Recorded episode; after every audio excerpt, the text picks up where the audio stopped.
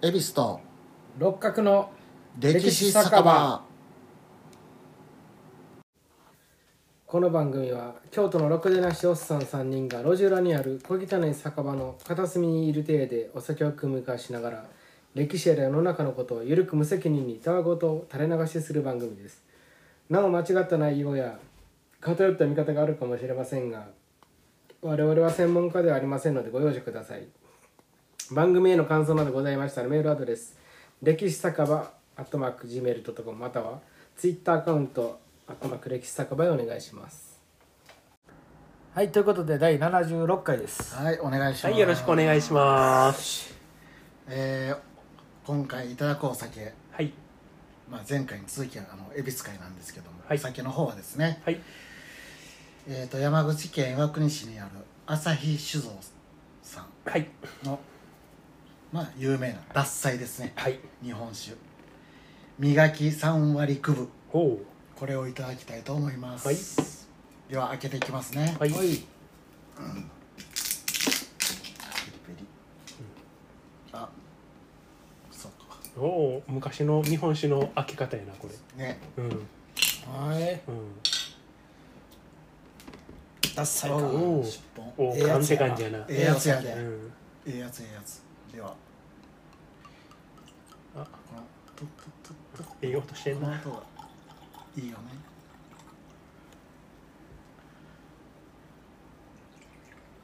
獺祭初めて飲むわああ、私も初めて。うん、そうほんま水みたいで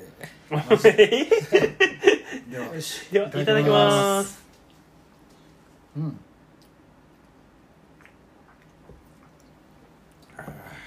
あ、丸？い、あまろや。かまろやか。ううん、香りそんなに強くない、でも、抜ける香りはすごいする。うん。うん、まあいわゆるフルーティーってやつやな、うん。うん。女性でも飲みやすいっていうやつですわ。脱菜の脱。いやでもこれ、だいぶいけるな。それはだからさ、磨き3割9分やからね、うん、ガバガバいけるな、うん、うん、美味しい。6割1分ほかしとるからね。それがすごい。おわ、そう、ほかすんや。そういうことなんや。あはいだから3割9分ってこうキューってこうん。うここまで。米の中心だけを使って。なるほどね。ようそんなん発見しよったな。なんか。磨いたらううんまくなるとか、な磨きというか削りやけどね、うん。なんか削った粉でなんか作れそうやけどね。ああ米粉。米粉パまあン みたいな。みたいなもしれんね、うんということで前回の続きですね、はい。うん暗殺された日本の行こはい。と経験者ということで、はいでまあ次4人目。はい。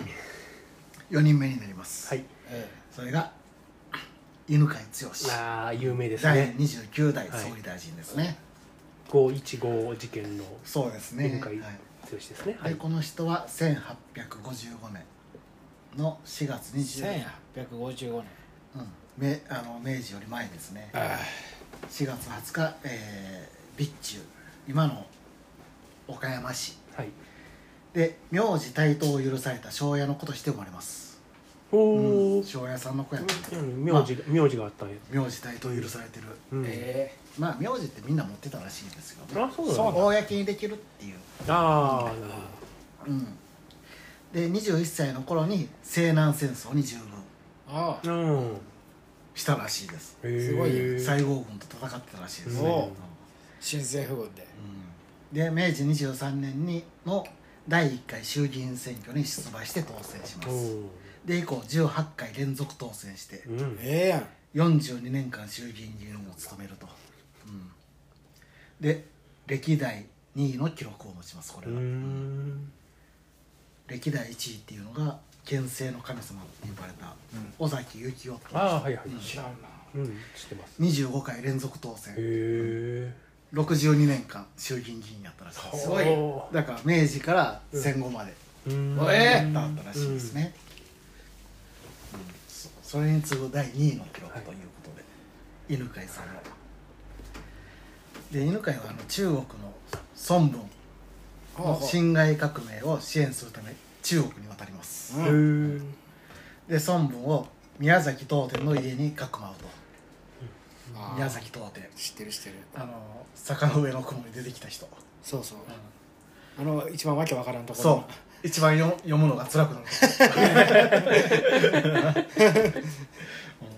うん。で昭和4年に。飛ぶが如くか。あ飛ぶが如くやあーそうや。飛ぶが如く。の中盤で、飛ぶが如くやったそうそうそう。それでやめてしまって俺最後までいけへんかった。あ飛ぶが如く。うんうん。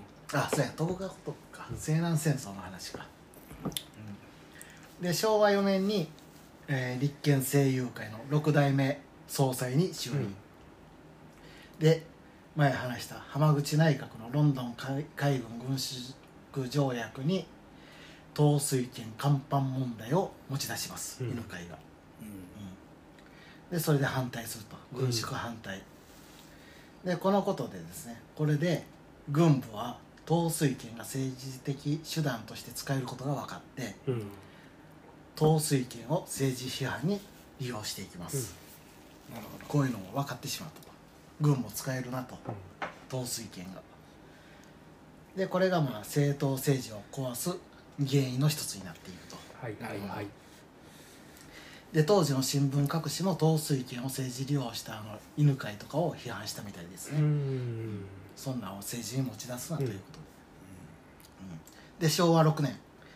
満州事変をめぐってあの若槻内閣が内閣不一致で総辞職して元老西園寺金持が後任に犬飼を指名します、ほう。でここで第29代総理大臣に就任、うんうんで直後に総選挙を実施して犬飼の立憲政友会が選挙で勝ちます。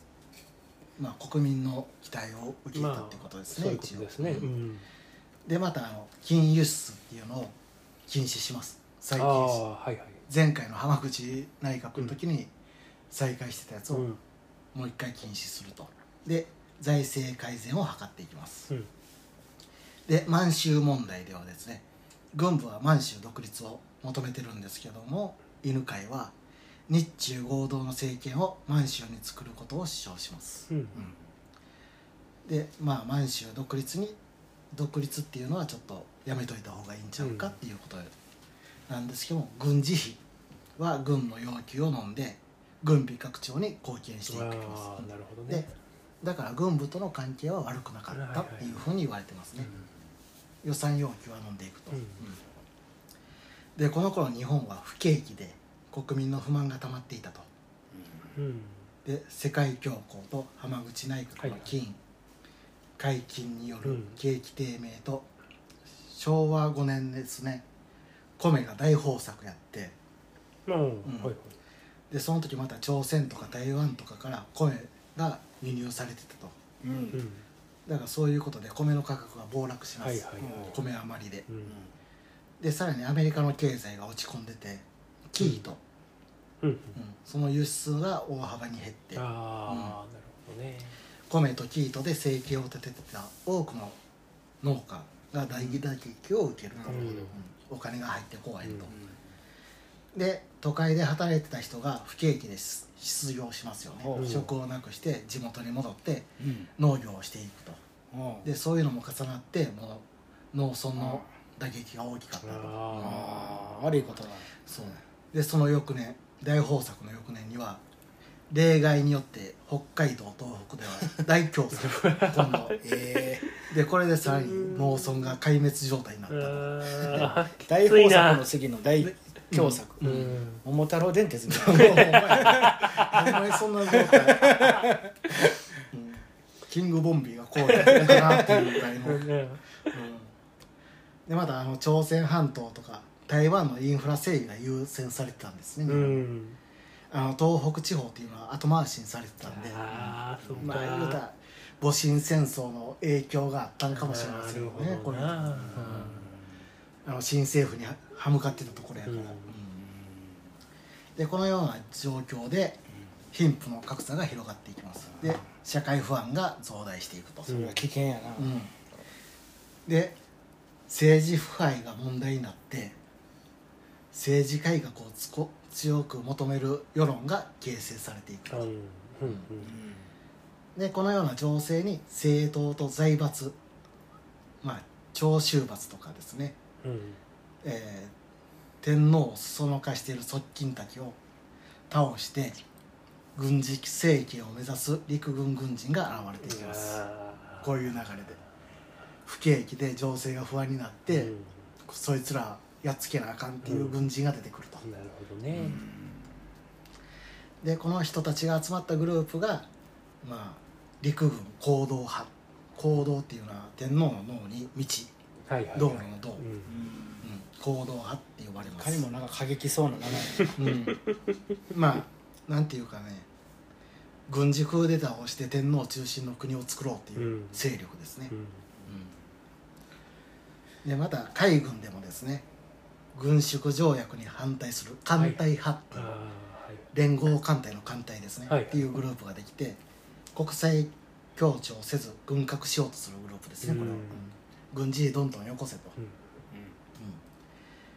ん。でその一部青年将校がクーデターによる国家改造を考えます。海軍のね、まずはいはいでロどんどん軍縮条約を結んだ浜口内閣を標的にするんですけども、うん。それが病気で変わってうん倒れて、若槻内閣に変わります。うんでこの若槻っていう人は軍縮条約の全権大使やったんで、まあ、この若槻を標的にしようと結ん。だやつやと、なりますね。うん。でも若槻内閣はすぐに崩壊して、はいはい。その次に犬飼内閣になるんですとばっちりやな。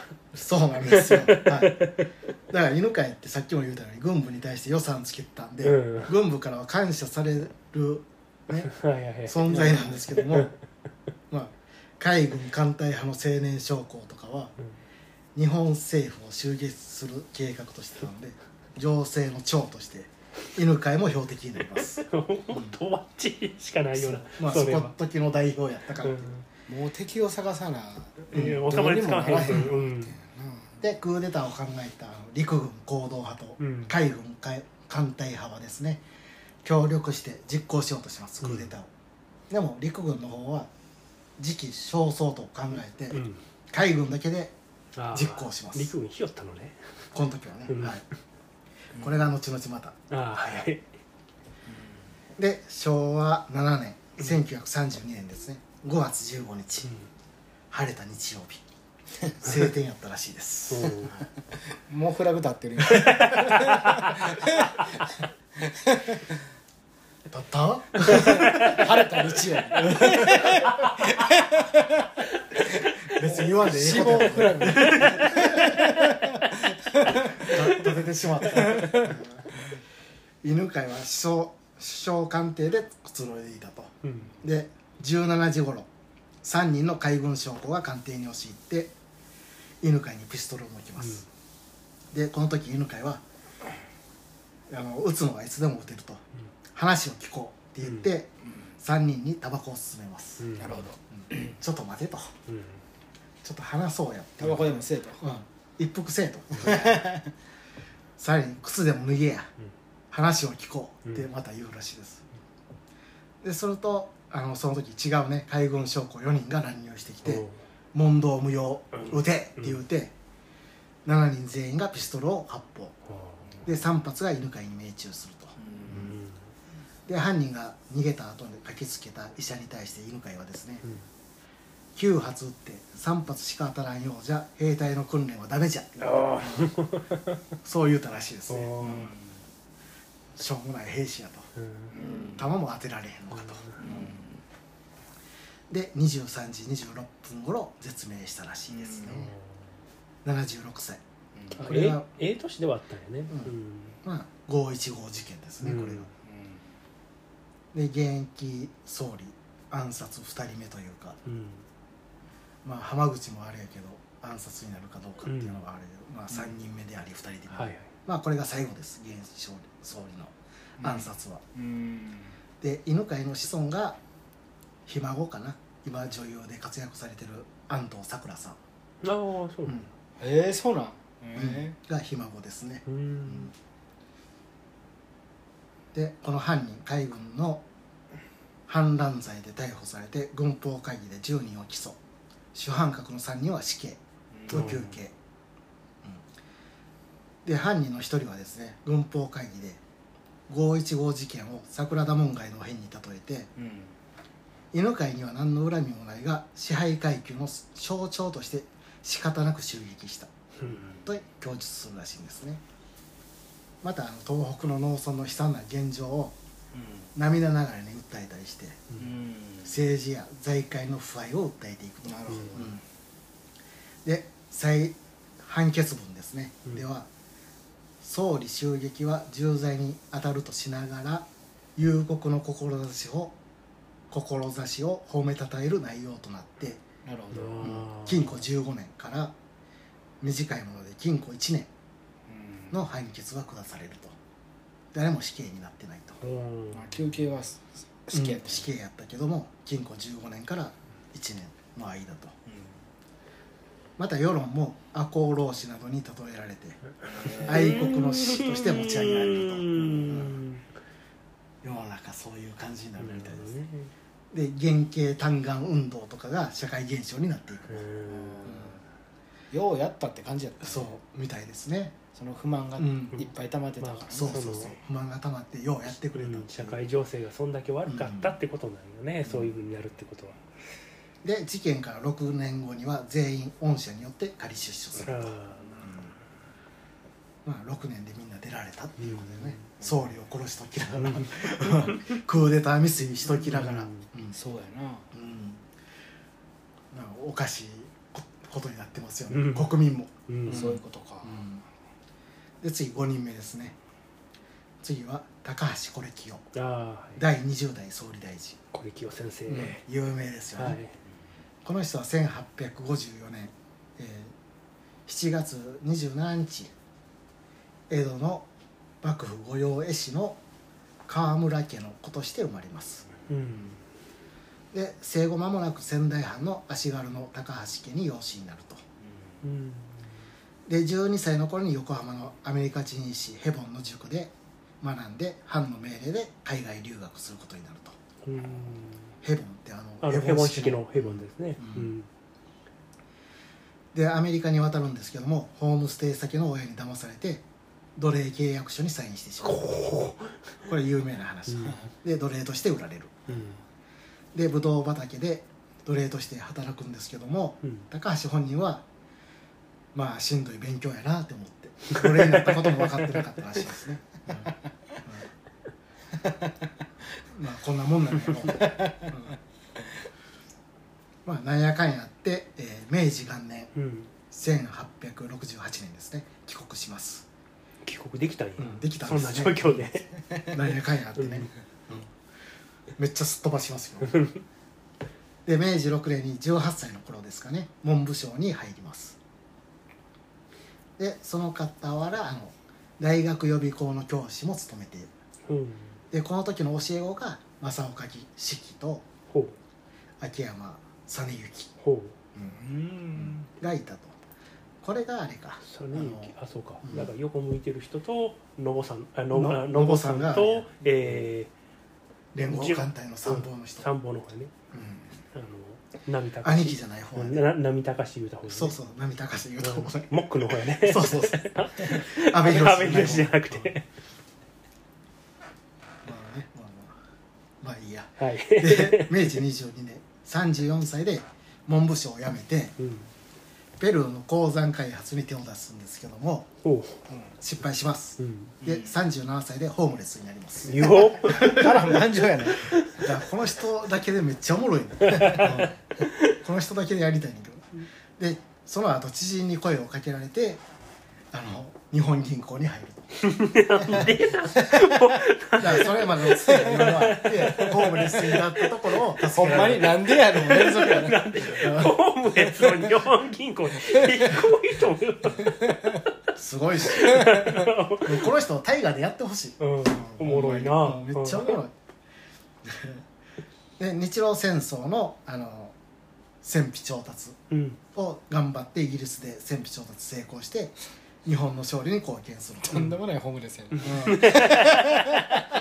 まあいろいろ経験値がすごいで56歳で日銀総裁に就任。うん。ホームレスから日銀総裁。うん。で50歳で貴族委員の議員になります、うん。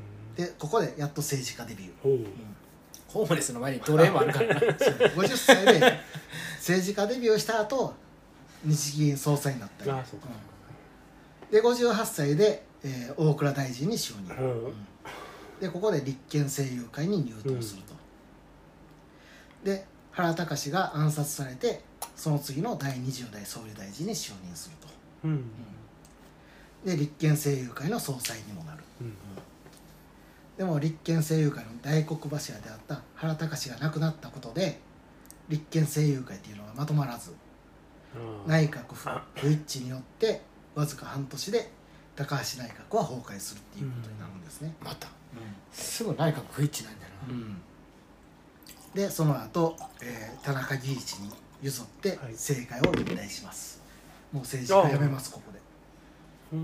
んもう政治家人生この短い間だけです、うん。へえでもですね昭和2年に昭和金融恐慌っていうのが発生してうん財政のプロとして大蔵大臣に要請されて就任します。あでこれ有名なのが銀行に預金者が殺到してあの、あうん。引き下ろしたいとはいはいい。うのを殺到したんであの大蔵大臣と、ね、高橋大蔵大臣なんで,、はいで日日銀総裁と協力してうん。片面だけを吸った200円札。それを大量に発行してもううん銀行の窓口にバーンと置いてうん。見せ金として銀行にはこんだけお金あありますよって言って預金者を安心させたと、うん。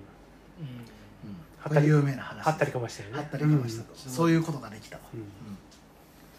で今度昭和6年犬飼内閣の時にも大蔵大臣、うん。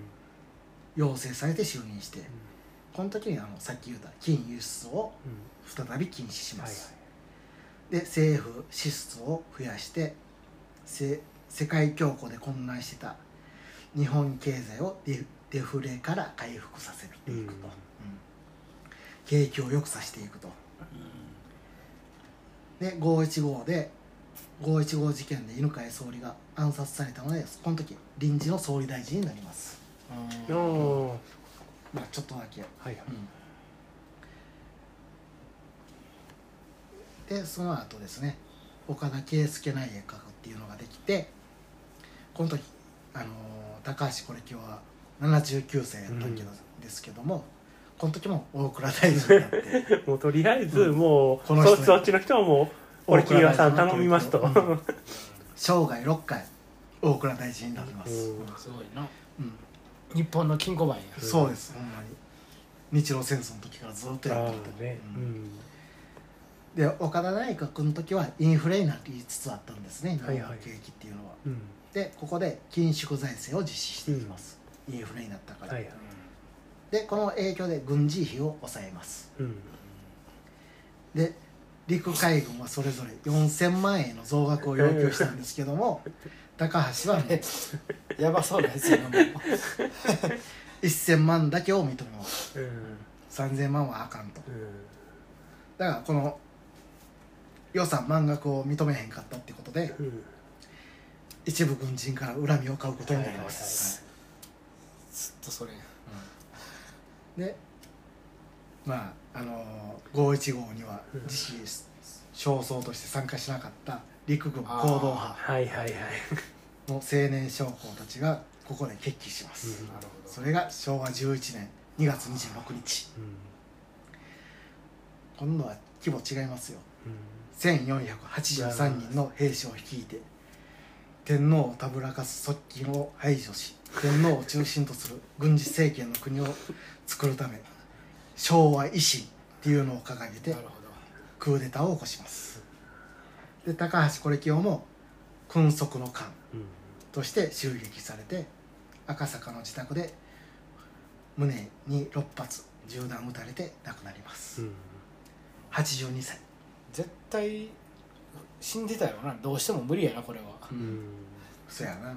このこの時代。ただただそのその人らに狙われたら回避不能やな。も世界情勢にう日本から出る逃げな、うん。そうほんまにな。こういう情ご勢めん、うん、だから世界情勢からしたら、うん。このやったことっていうのはそう間違ってないとは思いますよね。あの日本の景気のことも考えて景気のこととか禁止をして、うんいうことインフレ抑えてっていうのは、うん。全然経済的には何にも間違ってないけど、ね、ただ軍、人が勝手に、うん。予算削られた言うて、うん。うん。ただ勝手にやってるだけであって、うん。難しいな。だから前前回六角さんが言うたと通り犯人なんか妄想癖があるというかあ被害妄想があるとあいうか。なるほどね、うん。もうそういう感じですよね、うん。陸軍でもそういうのがあって、はい。若い青年将校たちは、あとはあれやろな。ま前の海軍に負けてられへんっていう。ああそのあなるほど、より派手なことを。五一五をやって、で国民から絶賛されてるわけ。ね、うん。で悔しい。陸軍もやれやったろと、うん。ほらから1400にも連れていくそうそう、そんなんいらんやん。うん。こね、海軍の時515の時は10人かそこやもん。ねそうそうほんまに3そう人と7人やもん。ねこれはほんまの、この絵兵この絵師団やったから、うん。どっか率いてうん、一そう部騙してやらしてんで、一部のやつが勝手に命令書を書き換えて、うん。命令出た言うて、軍を部隊が動いてるっていう人数やもんね。そうそうそう。でこの226事件でもう一人の総理大臣経験者が襲われてます。それが6人目の斎藤誠。はい。第30代総理大臣、この人は、えー1858年安政5年ですね。10月27日陸奥の国の仙台藩藩主ととして生まれます、うん、で維新後は、あのお父さんが岩手県の警察官になると、まあ、明治6年15歳で海軍兵学寮に入学、うん。この人は入れたと。うん。で卒業後海軍に入隊します、うん。で明治17年26 6歳頃から4年間アメリカに留学して、駐在部下も務めます。あで帰国して30歳で海軍参謀本部に入ってうん。日清戦争の後は軍艦秋津島とか厳島の艦長を歴任します。エリートって感じもうよねそう海軍のエリートですね、なん。か広瀬とかともああ。日清戦争やしどうやろ。日露は行ってはらへんのかな。日露は行ってないみたいですね、でもすごいな、うんで日露戦争後ですね。明治39年西園寺内閣で48歳にして海軍大臣に就任。うん。ほんまにエリートですね、うん。で海軍大臣をここから8年間務めると、うん。へえで大正元年海軍大将に昇進します。54歳で海軍大将になって、へえすごい。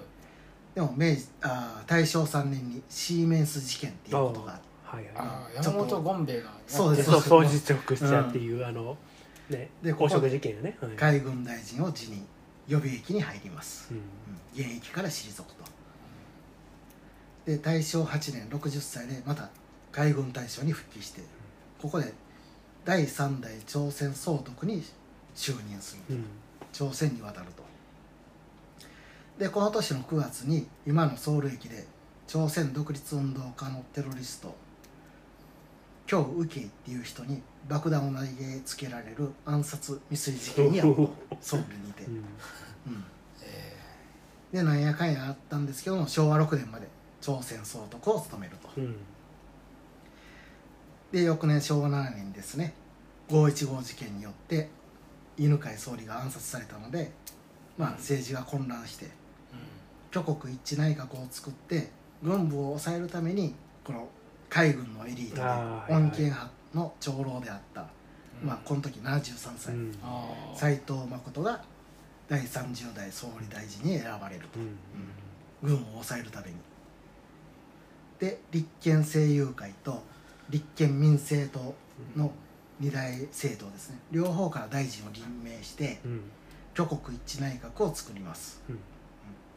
で経済回復をさせて国内を安定させていきますで軍部とも対立せずあの満州国独立を承認します。あー。で満州国を認めない国際連盟脱退を政府として表明します、うん。軍部とうまいことやっていきます、うん。うん。国際状況は知りません、うん。でも一部軍人からはですねはい。そんだけやってもそうそうリベラルとして。なんで何かしらいちゃもんつけられるな。誰がやって斎も分かるじゃん藤反感持たれます一部か。ら、軍部やばすぎる。うん、だから軍事予算要求を満額認めなかったっていうことに不満を持つようになってなんかシーメンス事件またなんかなんかいろいろ政治的暴露をするとはいはいはい。いうふうになっていく、で政治が混乱していくというふうになっていくらしいですね、なんか。で昭和9年、えー当時の一大財閥鈴木商店。うん。あの三井となんかに並ぶっていううん三大財閥の一つうん。一つですね。それが倒産したんですよ、うん、でその後あの閣僚のインサイダー取引とか、うん。そういうのが明るみになって責任を取って総辞職すると、うん。だからこういうインサイダーのなんかねそういう話っていうのは立憲政友党の右派と陸軍将校が斎藤内閣を倒すために仕組んだスキャンダルっていう、見方があそもそもとして。うん。なるほどね。なんかそういう倒す頭角運動のためにやったっていう話もあるみたいですね、うんその後あの天皇を支える内大臣に就任するんですけども陸軍行動派からは天皇をたぶらかす存在とされて標的にされますなんかなんかその理由付けに天皇陛下のが使われてますよね思いっきり使ってるねね勝手に、うん昭和天皇そんな意思全くないですよね、何にもそそのかされてるうんうん。めっちゃあの信頼してたし、うん。斎藤誠とか、はい。あの高橋是清とかも、うん。で226事件前から警察からあの陸軍に不穏な動きがあるっていうふうにうん。警備を強化してはどうかっていうのが斎藤に知らされてたらしいですね、でも斎藤はもう気にすることはないと、うん。自分は別に殺されても構わんって言うたらしいですね。で昭和11年2月26日。未明ですね。150人の兵士が機関銃とかうん。拳銃を持って自宅を襲撃。うん。機関銃持っとんねん。な無抵抗の斎藤に対して47発の銃弾が撃ち込まれ刀でも数十箇所切られてもう即死やったらしいですね。77歳で亡くなるうん。ともうこれに昭和天皇は信頼していた重臣たちが殺されたってことでうん。激怒します、うん。で陳自らこの師団を率いて反乱部隊を鎮圧するっていうぐらい大激高してはる激高してます、うん。だから何？その陸軍行動派のうん。青年将校、うん。昭和天皇の気持ち何にも分かってない、うん。天うん天皇をたぶらかしてうんぬんかんぬんとか言っと言ってるけどほんまに。何にも、ねでこの226事件でうん。大臣2名とうん。政府高官2名、うん。警察官5名が犠牲になって、うん。でその後226事件は鎮圧されてうん。主犯格の陸軍将校たちは軍法会議にかけられて反乱罪で16人に死刑判決が出て、うん。あ5名は無期懲役。うんで他2名は自決。自ら亡くなる、で事件に参加した他の兵士ですね、うん。事情を知らずに命令で動いただけとされて多くの者が無罪となります、うん。いあー一般のっていうか下の兵士たち。は、でも事件5か月後にはもう死刑が執行された。っていうこうん早いな。ともう厳しい処分ですね、うん。これは。515とは全然違う、はいはい。うんうんまあここまでがあの戦前の事件です、はい。うん。6人目までが終わってで次7人目。はい。これが安倍晋三第90代96代97代98代うん。務めた総理大臣ですね、うん。これ伊藤博文と同じ4回総理大臣になってます、うん。だから安倍さんも伊藤博文も長州っていうつながり。うん。うん同じ4回総理になってるっていう、死やで安倍さんは1954年昭和29年9月21日東京都新宿区にいて毎日新聞記者の安倍晋太郎の子として生まれます。あその頃まだお父ちゃんうも新聞記者だったらしいです、うん。で東京の新宿で生まれてます、うん。山口じゃないんですね、うん。でその後成蹊大学に進学して、えー大学ではあの中古で買ったアルファロメオでほ通学してたらしいです。めっちゃボンボンや。おしゃれさんよ アルファロメオを選ぶっていうのが、うん。で大学卒業した後にはアメリカへ留学して、えー昭和54年帰国して神戸製工所へ入社、ううん神戸製鋼？うん、うん。会社員をしてはったってこと？そうですねで57年昭和57年にお父さんの慎太郎が外務大臣にうん。就任してそこで秘書官になると。うん。で昭和61年に、えー森永製菓の社長令嬢の松崎昭恵さんと婚約、昭恵夫人ですね、で、えー平成3年1991年にお父さんの慎太郎さんが急死します、でその後地盤を引き継いで、えー平成5年の衆議院議員選挙で山口1区から出馬し当選します、で自民党の清和会に所属すると。で翌年畑内閣。はい。うんあの、えー細川内閣の次か、はいはい。自民党と社会党で連立政権を目指す超党派。うんリベラル政権を作る会に参加します、へえそんなとこに？そうなんですよ、うん安倍さんリベラル政権を作る会に、うん社会党と一緒になって。へえ。野党やったからね自民党が、この時。安倍さんリベラルやったんですよ。その時政権って何とやった？のえっとねあれは何党やな？えっ、とねは旗勤は何党やった？先書きやったかな。あなんかいろんな連立。ううん。ん8党ぐらいが連立で公明党も入ってたその時連立あそう確か、うん。もう今は消えた党ばっかりやろうけど、そこに対抗してたってこと？うん。自民と社会党野党の自民党と社会党が、うん。次の政権取ろうってやって、このリベラル政権を作る会っていうのを作って、はでまあその後ね連立政権でできますよね。うん。あ自村山社サーカ自民先駆でけ社会で村山政権、ううんん。なります山が動いたってやつ。それだいぶ前のうん。おたかさんの話、そっちゃう。おたかさんやから。で平成7年あの自民党総裁選があって、うん。その時泡沫候補やった小泉純一郎の推薦人の一人になります。うんでこれもあの伊藤博文の高杉晋作についていったっていうあこういうのにちょっと似てるかなと、うん。あこの時小泉さん負けてるからね、うん。うん。あそうか高杉は勝ったけどな。高杉は分かったけどね。このでもこの恩を売るのが大事。なこういう時協力したり歴史体を出すのが大事。そうそうそうこの時になったのが橋本龍太郎。ああうん。オールバックの。オールバックのタバコ用吸ってた人。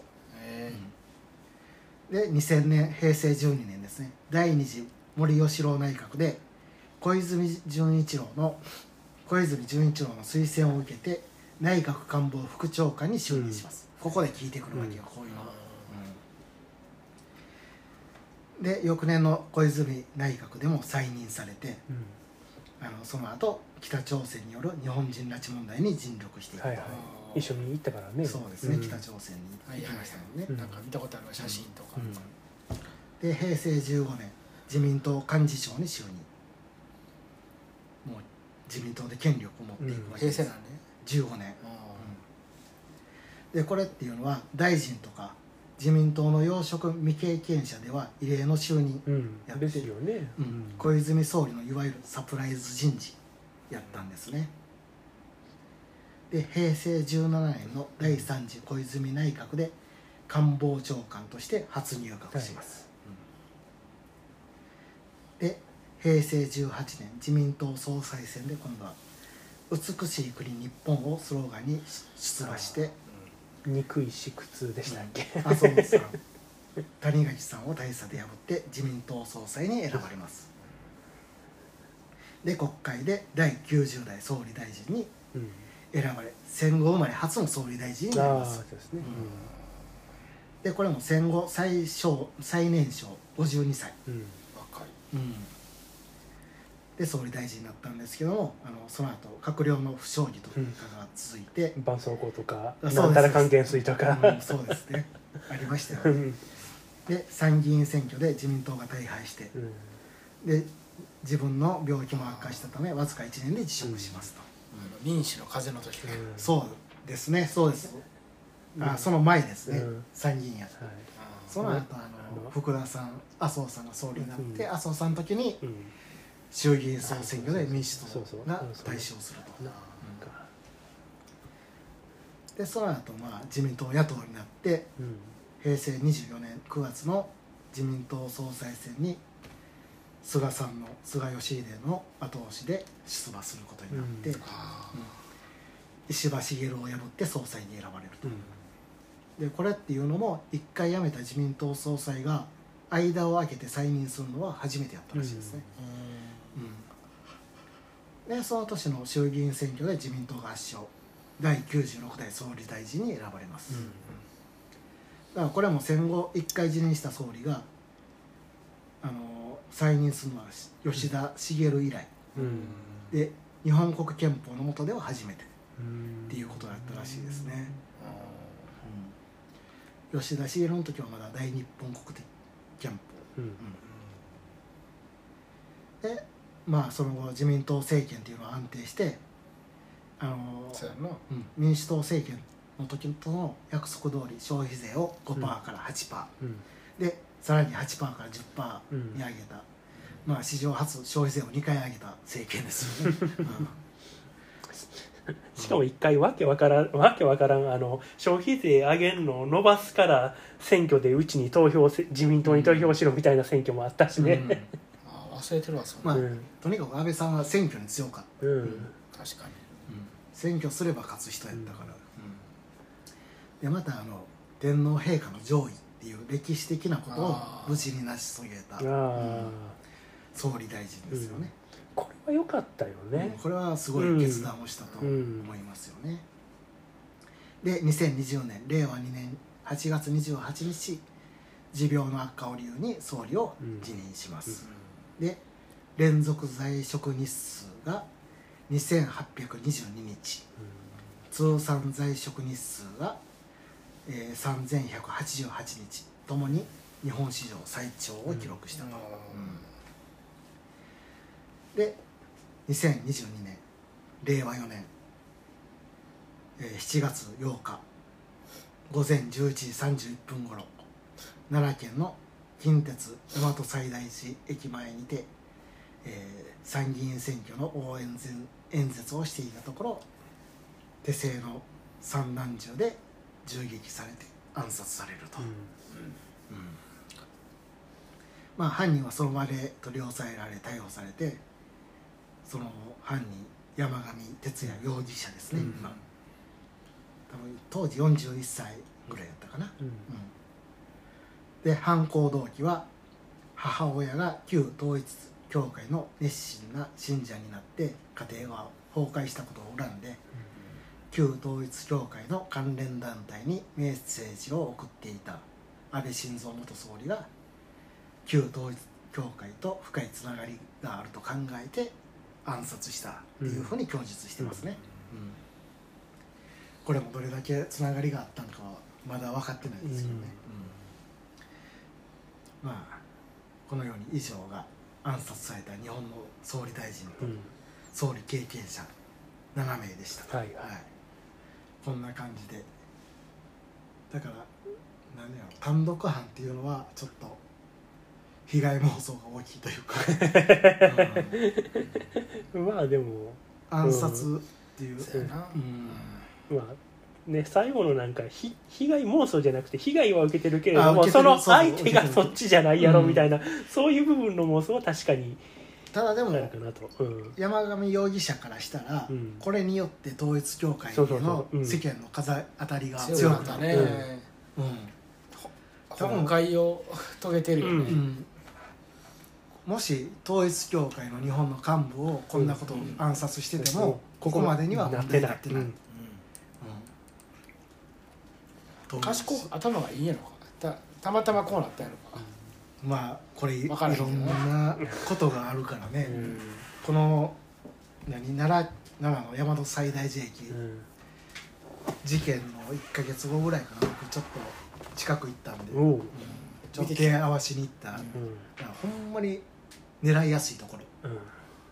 ど真ん中やし、どっからでも撃てるや ん、そうか山上さん山上容疑者うんぬんじゃなく、うん。まあ何警備体制。被告か、容疑者被告うん。まあうんぬんの問題じゃないなやっぱり。要人警護っていう、うん。そこでさせるかっていうところはあったんかな、で山上容疑者も前日に岡山県に行って、あそうそう安倍さんがそこでうん。演、あ何応援演説してるけど、まあ、会場の中には入れへんかったって言ってたもんね、で諦めて帰って新幹線乗ってる時にスマホで情報を見たら次急遽奈良県に来るっていうのが分かって、あ近くに来るんやから行けるかもって思って行ったら、もう狙いやすかったと。行けちゃっうん。もし警備がずさんやったと。そこ狙いにくかったら京都やった可能性もあるからね。京都でも多分あの外戦車の上で演説予定やったから、狙えへんと思うであの銃では、うん。あれってほんまなん。でめちゃくちゃ低確率であんなあの銃で、うん。たまたま当たりどころがめっちゃ悪かって亡くなったとかなんか一発だけ貫いたとか。ああ、うん。そうなんか。他の球はなんかうん。散弾銃やけど、うん。違うとこ行ってたとか、うん。すっごい運が悪かったみたいな、うん。ただこの事件の結果安倍さんは伝説になるよね。歴史上に残る、ね。う戦後初の暗殺された総総理大臣じゃないからね。そう。理由はともあれ、んまあ間違いなく100年後でも言われてる。言われてる、うん。それは伊藤博文と一緒のように扱われるやろうね、歴史上。え まあまあレーゼンさんにとってはあれかもしれんけど。レイズさんなんか安倍さん嫌いやもんな。え好きじゃないね。うん。僕はよう頑張った総理やと思うけどね、まあなんかうんあの一連の話聞いて思うのが総理大臣って結構危険な職業なんやなってそうそうそう、まあそれは。だって1割以上がうん。こういうことになって。るやらん方がいいよ。なれへんけど。うん。死にやすい職業、うん。そうやな。1割殺されやすい職業、うん。まあそれは一番目立つからね、まあね、ううん、でで恨みも買いやすい。ね。確かにな。でそこまで権力なくても権力持ってるように思われやすいし、でより何かをしようとした人ほど狙われやすい。あだから今の岸田さんは狙われにくい。あ何もせえへん 何もせえへんと。あそんなこと言うてでもさ軍備軍軍事費うんを削減するとかね、軍軍事費か、うん。ああの上げなんか、うん。今上げてる防衛費を上げて上げるから。でしかも、うん。増税して。あの原子力あー原発をまた動かすえっとか、うん結構やってやるやるよなとや思う。るやったはるな。知らず知ら知ずらず知らずのうちに。知らず知らずのうちにやれんやろな、うん検討しながらやったるから。検討に検討を重ねてやるうまいんかな。安倍さんやったらもっと派手やもんな。派手。同じことやって。過激に言わはるから。いや、うん、こういうことやります、うんこれが防衛費増安倍さんのの時代にこれやってた。ら各めっちゃすごいことやってる。メディアとんでもない批判してるけど。さ右翼のもうすなんかいい？いや左翼やろじゃ右翼政権のあーそうそう。最たるもんとして言われそうやんな、まあ案の定ヒトラーと例えられ。うん。もうバカの一つ覚えのように右翼の人はヒトラーやったうん。ヒトラーやヒト今ラーや。より派手はるかに派手やったやろうから、うん見てみたかったのもあるけどな、うん。安倍さんの絶望で。多これを分ややってもうたら面白かった。面白い人はあかんない、まあまあ面白い。政治的には面白い見てる分に見てる分にはね、うん。被害被るのはた たまったもんじゃないけどね。ただ安倍さんがまあ生きてたら陰性みたいになってたんかもしれないかもしれらんね。自民党の、うん。森喜朗みたいに。そういう意味でも山上っちゅうのはうんすごい人物やなある種、まあそら歴史を。歴史を作っ変えたな、うん全然褒められへんけどね、うんそうそうやった褒められたことは全然あかんけど。けど結果として。歴史を作りよったなただ、うん。やるとやると決めてそこまでやりきったってところだからそれも偶然が重なって,、なって。奈良県警の警備が甘くてとかもあるし、うん。あんなとこでうん。総理大臣経験者が演説するとか、無防備なところで、うん。それもそれもなんか奈良県警の中であったごたごたうんが、そうそうそう。なんかまあ前日になんかそう。あの記者会見を不祥事の記者会見を当日にするっていうのがあって、うん。うん。それの対応に追われたところに急にそううん。安倍総理の警護を頼むって言われててん。やわんやしてたっていうのがうん。あるらしい。もうそういうのが重なってうん。歴史ってできるんよね、ね、うん。うん。わかりました。こんな感じで、はい。はい。ありがとうございまし失礼たします